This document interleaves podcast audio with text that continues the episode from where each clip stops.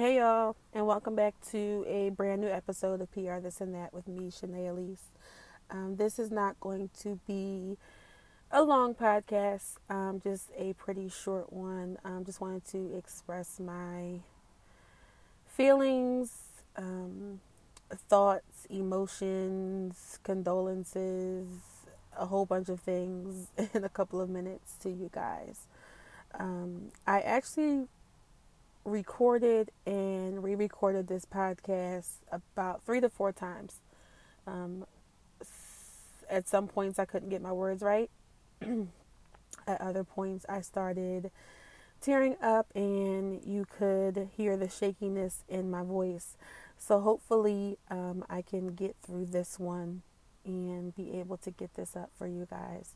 Um, it's about 11:45 on Thursday, April 10th.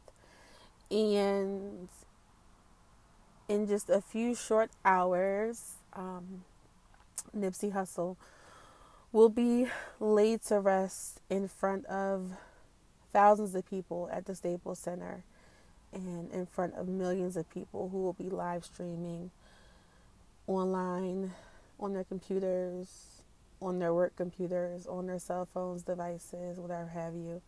Um, and it's been a little over a week and a half since we lost him.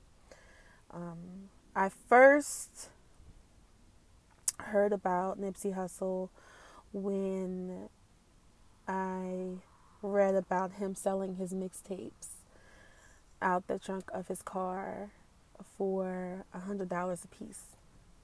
So um, it really sparked something in me, being a marketer, um, how he could create such a supply and demand for something that could easily be bootlegged, something that could easily be sold for five dollars in a nail shop. But he created the supply and demand for his mixtape and produced such a scarcity, um, scarcity, scarcity, whatever that word is, for this CD. Um, and I began to think like he has to either be insane or be a genius. And as I began to learn more about marketing and PR, I know that there is a thin line between being crazy and a genius in, in, in this world of marketing and this world of trying to brand yourself and put yourself out there. Um, Nipsey didn't have millions and millions of followers online, but he was able to impact millions and millions of people through his thoughts, through his music, through his voice. Um, through just being him, being his authentic self. And I think that we can definitely take some lessons from him and his life and what he left here for us on this earth about hustling and about motivation. Um, I think that his passing and his tragic death has brought a sense of community to us all especially the black community.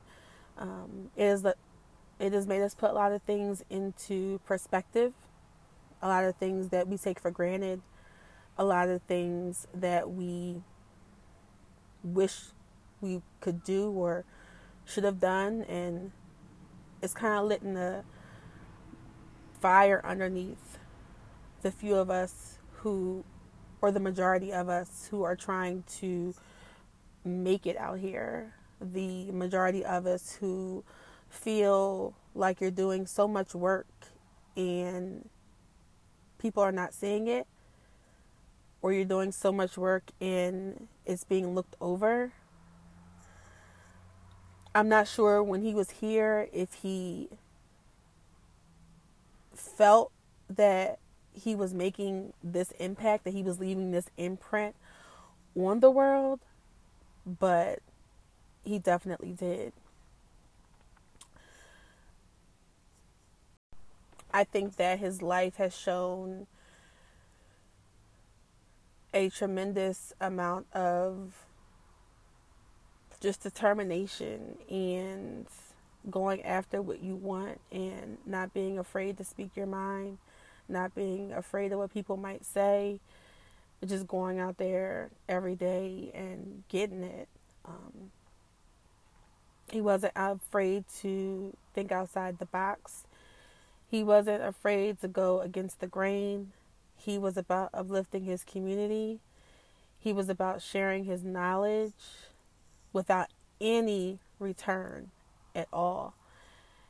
And my hope is that a little piece of me can be like him. Um, I don't need to have a bunch of followers to make an impact. I don't need to make a whole bunch of money to make an impact. I just want to be able to leave something for my children and their children. I just want to build a legacy. I think that we can learn things from his past. Your past does not define you. It does not matter if you are a gangbanger, a stripper, an alcoholic, a pill popper, whatever have you, God still loves you and you have a purpose here on this earth. And you have to live out that purpose. So whatever it is that my listeners, whoever whoever's listening to this, whoever's listening to this, whatever it is that you want to do, whatever it is that has been nagging you for so long and just won't go away. Whatever it is that gets you out of bed in the morning, whatever it is that excites you, just go for it and do it. Because somebody's to feel that shit. Somebody's to feel it. It doesn't matter what anybody else is saying, doesn't matter what anyone else is doing. God put you here on this earth with a purpose and a plan it is your duty to discover that and for you to live out that purpose. Just the hustle and motivation behind him and what he has done through his music, through his clothing store, um, employing people in his communities, employing felons in his community, people who who have that kind of like scarlet letter on them from their past, but giving them a, another chance and we can definitely learn that your purpose is not even all about you. Like your purpose is for other people.